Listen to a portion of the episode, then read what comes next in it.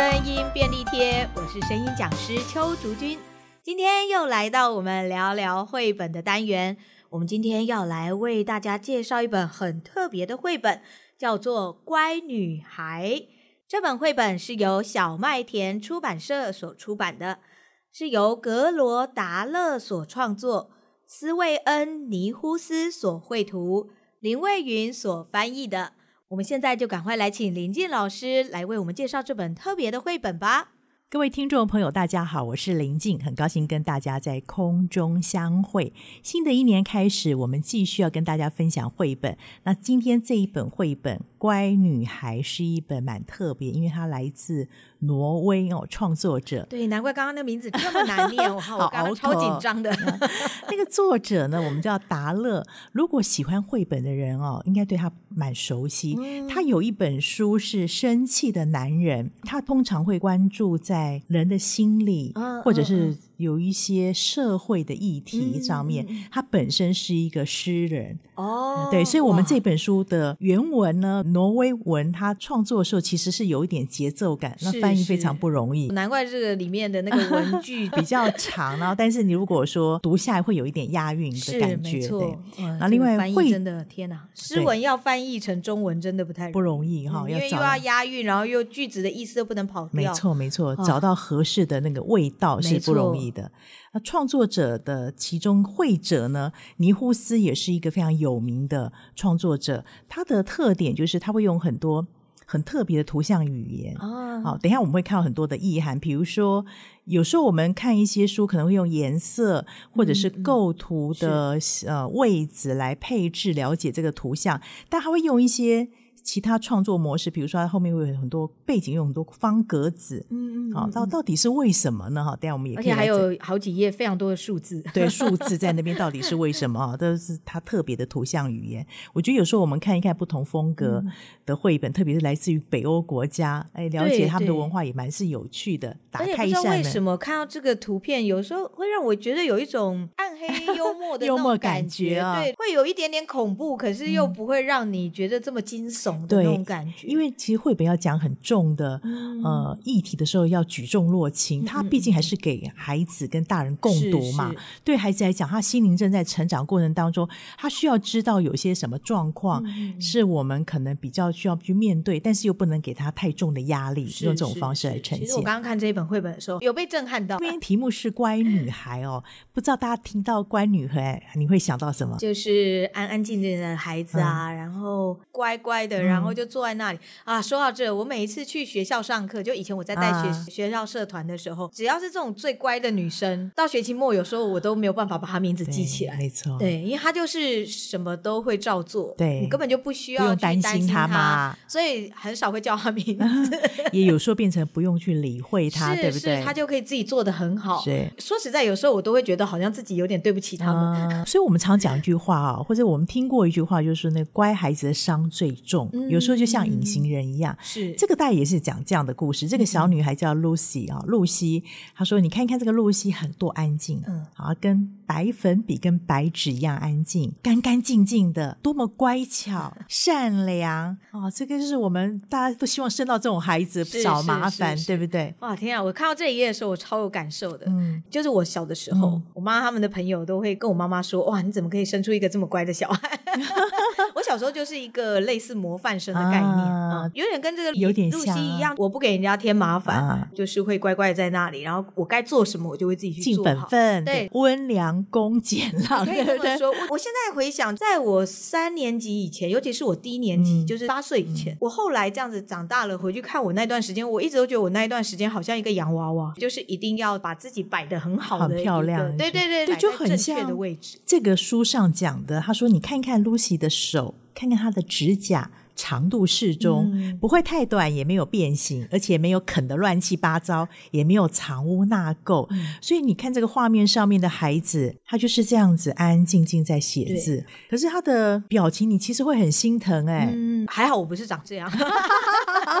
其实我小时候蛮外向的，啊，但是我就是会在人前装乖，啊，所以看到这样子的孩子，我不知道为什么，我反而会觉得他好像没有灵魂了。是是，嗯，封面这个小女孩，嗯，她的那个两个眼睛呢，啊嗯，很漂亮。嗯可是不知道为什么你会觉得那两个眼睛就像黑洞一样，对，你会被吸进去，然后、嗯、然后就在一片黑暗里。这个封面我真的觉得看了超强烈的。而、啊、你说到黑暗，你看到书名页一打开，这个蝴蝶叶，哎、啊，真的耶，它蝴蝶叶是黑的，呃、好、哦，惊悚，对不对？真的，真的，他的这一双眼睛，各位，如果你们有看到的这本绘本封面的话，嗯、你们可以看一下这个小女孩的眼睛。我觉得有点像我们那个悬丝偶的傀儡，哎，对对对，对，对，他这样就是没有生命的感觉，的感觉好像就是被操弄的。嗯、回头。看我自己小时候，我也有一点点这样感觉，嗯、但我不会觉得我被操弄，嗯、因为其实我们家是很自由开明的。我会觉得我好像是会想要符合别人的期待，所以我会要求我自己去做成那个样子。我还记得，就我们以前考试是四科嘛，对，然后满分是四百分，嗯、我一直都是考四百，直到有一次就是自然科出了一张叶子的图片，嗯、然后就是要我们写出叶脉啊，嗯、然后什么叶柄啊之类，就是写出各个构造构造的名称。是，然后那个时候二年级嘛，二年级是可以写注音对。可是呢，因为叶脉，我不确定是叶末还叶脉啊。那个脉的旁边不是是好几层吗？对对，好像千层派一样。啊、我忘记它是几层了。了我就在想，我要写叶脉还是要写叶末？嗯。可是我又很怕错，因为我怕二选一选错，嗯、所以我最后选择了写中文。嗯、结果我写了三层。啊、嗯。三层以后再多加最后的那个两只脚嘛，所以他就错了，嗯、就被老师圈起来扣一分。嗯、然后考卷的时候，我陷入了一个自责，而且我依稀好。好像有听到，不知道是老师还是同学，就说。叶脉跟叶末都可以，你为什么不写注音？嗯、我不知道这是我自己跟我自己讲，还是真的有人跟我这样说。嗯、总之这句话我记得非常深刻，嗯、所以我加重你的那个罪恶感，疯狂的谴责我自己，为什么不写注音就好？嗯、你为什么硬要写国字？结果你看看就被扣一分。你你才二年级是吗？是，我只记得我坐在那里，我根本不知道我坐了多久，嗯、我就是呆呆的看着那个扣一分，嗯、那个负一的那个红字，嗯、然后我就这样盯着那张考卷，不讲话也不动，嗯、我就一直坐在位置上。嗯、我们那个年级十个班级嘛，嗯、十个班的导师都来了，嗯、疯狂的在安慰我，说没有关系啦，才一分而已，嗯、你还是很厉害啊，嗯、什么之类的，啊、大概类似这样的话，嗯、就是疯狂的安慰我。嗯、一个孩子突然变成了就不说话，然后自责。最重要的是我也不动，真的变得好像一个木偶或者什么一样，嗯、就是我就是把我自己冻结在我自己的世界里。我不知道多久，我已经忘记了。不过那个应该很深刻，你又提起来的。是我真的每次讲到这的时候，那个画面都在，连那个。桌子的高度，还有那个考卷摆在桌子的什么位置，我都记得。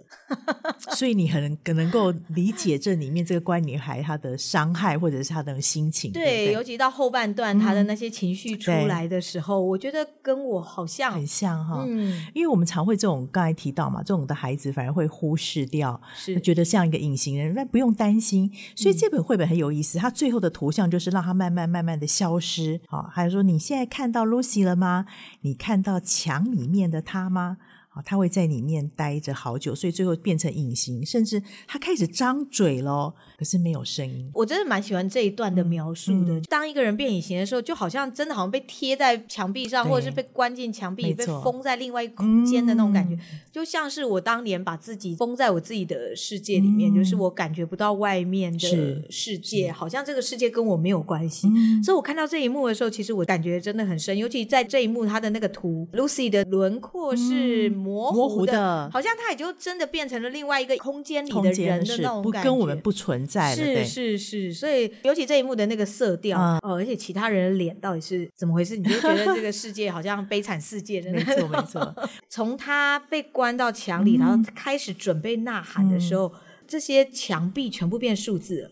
他开始变成榔头敲打，嗯、就是开始破坏的时候，嗯、也是就是数字。对，就是我们前面的。背景有的是方格子，对。对，它是慢慢在加强，因为数字代表是一种准度。哦，对，所以它其实、啊、这里也有数字，对，有数，它其实数字我们常会说是一个标准嘛，准度、啊、可以衡量的标准。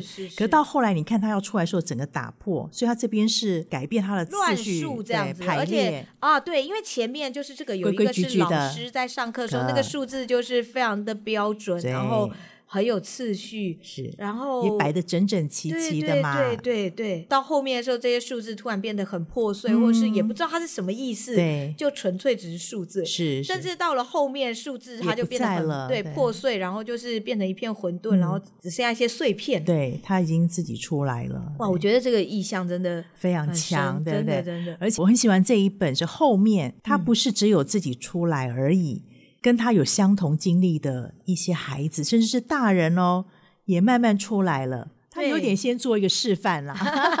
我是先看到这一页啊，因为我刚刚前面就是受到这些震撼嘛，对，所以我翻过来我就只看到这些名字，我想说为什么要出现这么多人的名字？嗯、发生了什么事？嗯、看到了图才发现说，哎，怎么这么多人浮出来了？对。原来有这么多一样的人，对，而且刚开始从小孩子到最后他自己的奶奶，就是其实不是只有小孩，也有我们常说女性在过去整个文化传统里面，也常是那种没有声音的。的对，没错，没错，嗯，尤其是越早期的时代，就是越容易，就是女性几乎在家里。好像就是当他不见的时候，你才会发现他的存在，就觉得怎么家务事都没人 做，饭没有饭吃，对，不然的话，其实他在的时候，你都觉得好像理所当然。是是，没错没错。那最后当他恢复自己的时候，那个眼睛就有神情了。嗯。就是这张图其实还蛮诙谐的，不知道为什么会给我有一种诙谐感，就好像是他变成了孩子应该要有的样子，对对对对对，就是他的眼睛，他变得好像里面有一个银河，啊、不再是一个黑洞，而是一个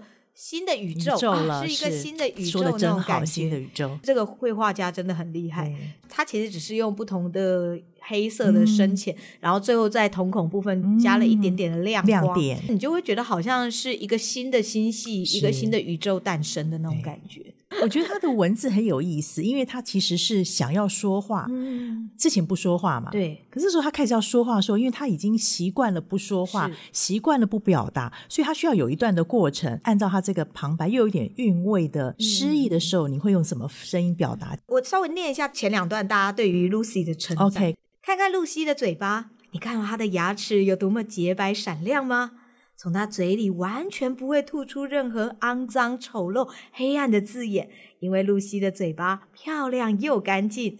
露西的世界，嗯啊、就是一百分的世界。然后看到她就是，哇，天哪，怎么有这么棒的孩子？啊、哇，好棒！我怎么没有生出这样的 小孩？这个每个妈妈都想生这样的孩子出来。对对对。然后这边，当他进到了墙壁里，嗯、然后变成了这样，好像模糊的身影，嗯、然后嘴巴大张，嗯、而且刚刚我不是说他的眼睛很像黑洞，对现在变成他的嘴巴也变成了一个更深的黑洞的时候，突然露西感觉到他的喉咙在痒，有东西在抓他的喉咙，嘶嘶、沙沙、嘎嘎、破裂，一声喊叫从他肚子里窜出，在嘴里扩大，然后。他的微笑碎成一万个碎片。露西站直了身子，放声大叫。露西扯开喉咙大吼，个很有这个戏剧的张力出来的。可是大家会发现，我刚刚其实并没有真的把我身体的力量整个放出来，嗯、因为毕竟这是绘本。对，其实我之前在教说故事妈妈们，嗯、在教他们说故事的时候，我其实有提到一个蛮重要的观念，嗯、就是像这种愤怒，比如说。我们就以露西扯开喉咙大吼这句来说好了，在戏剧表演、嗯、或者是比较夸张的那种呈现上，甚至真实的情绪一定是露西扯开喉咙大吼。嗯、你看，都快爆音了，对，有那个爆音的声音出来。整个它一定是一个非常冲击的，嗯、然后是非常冲出来的，是，然后很容易会让。听众吓到，嗯、很多孩子不是去看那种儿童剧的时候，有时候大野狼或什么出来、嗯、就会哭了吗？是，有的时候是因为大野狼的那个面具可能做的太真实，嗯、是。有些可能是因为演员的声音控制度不好，他就是太直接的冲出来，就会让孩子受到惊吓。嗯、所以我们在讲绘本的时候，这种比较冲击性的语言或者是声音，嗯、我们都要把它变成泡泡，比如说。露西扯开喉咙，你看我还是会往外放，嗯、可是我是扯开。我那个开会先直的出去，然后圆的收回来，扯开。我尾音其实还是收的，可是我们在骂人的时候不可能是这样，或者是我们大吼的时候不可能是收回来的，是。他就会没有情绪，没有力量。这就是表示还有一点控制力，对不对？把它拉回来。对，那并不是说这边的露西她有她有控制，而是我们不要去惊吓到孩子，因为毕竟这是要给孩子看的。对，是，所以我们在讲绘本的时候，真的尤其家长们或者是老师。师们在说绘本给给比较幼龄的孩子听的时候，嗯、这一部分是一定要特别注意的。对，所以也是这一本要跟大家分享的部分。声音表达的时候，你还是要有一个限度，对不对？对，没错。因为根据对象的不同嘛，嗯、对，免得孩子反而受到了心理的创伤。对，你本来是想要帮助他，是 结果反而让他有创伤，就真的不好了。我们会太过放大别人对我们的期待，嗯、爸妈一定会对小孩有期待，嗯、可是有的时候我们会误解了那个期待，嗯、因为毕竟我们年纪还小，是，所以我们会以为那个期待是很大，尤其我们那个时候年纪那么小，我们看到的东西会是放大放大的，嗯、对，所以我们就会给我们自己更大的压力。是，后来我长大以后，真的发现还好，我爸是一个比较随性的人。啊、那我妈的话，虽然她也是一个比较严谨的人，啊、可是你想想看，我是在苗栗出生的，然后我妈她竟然是用现代的那种比较开明的沟通式的那种方式在带我们。国中入学考的时候，那时候第一次考五十九分，然后我从来没有考过这么 可怕。我那时候本来不敢拿考卷回去给我妈看，结果她看了以后，她就说国中的课业比较难，那以后就再加油就好。对，所以我才发现说，哎，好像我妈也没那么在意。所以邱妈妈真的很不容易，所以我就比较放宽了，我就对我自己的要求，你看从之前的三百九十九分，我就这么的崩溃，受不了了。慢慢慢慢，我觉得真的还好，有我爸妈是这样子在带我。所以父母亲永远是孩子成长当中很重要支持的力量。真的，真的，真的。所以这本绘本大家真的可以找来看一看。我觉得真的看完以后，尤其后面的他那那些爆发，对我来说真的蛮有舒压的感觉。真的，有时候我们也需要把自己的情绪解放一下，不要一直压抑。是，所以新的一年我们带一个新的书，不知道您是不是一个乖女孩，或者是你家里面。您的亲朋好友有这样的现象，我觉得这是给我们很多的提醒：怎么样说出来？怎么样在意、注意、关注这些没有声音的人？真的非常谢谢林静老师今天带来一本这么有深度的绘本，够醒思或者是去看见更多不同的面向，跟更多的。更重要是能够跟内在的小孩和解，是真的要跟自己好好的相处。嗯、我们今天的节目就到这边，喜欢我们的节目，记得要订阅，还要分享哦。记得要给我们五颗星，也可以帮我们按个赞有任何的问题，或者是有什么话想要跟我们说，都很欢迎留言给我们。那我们就下次见喽，拜拜。拜拜。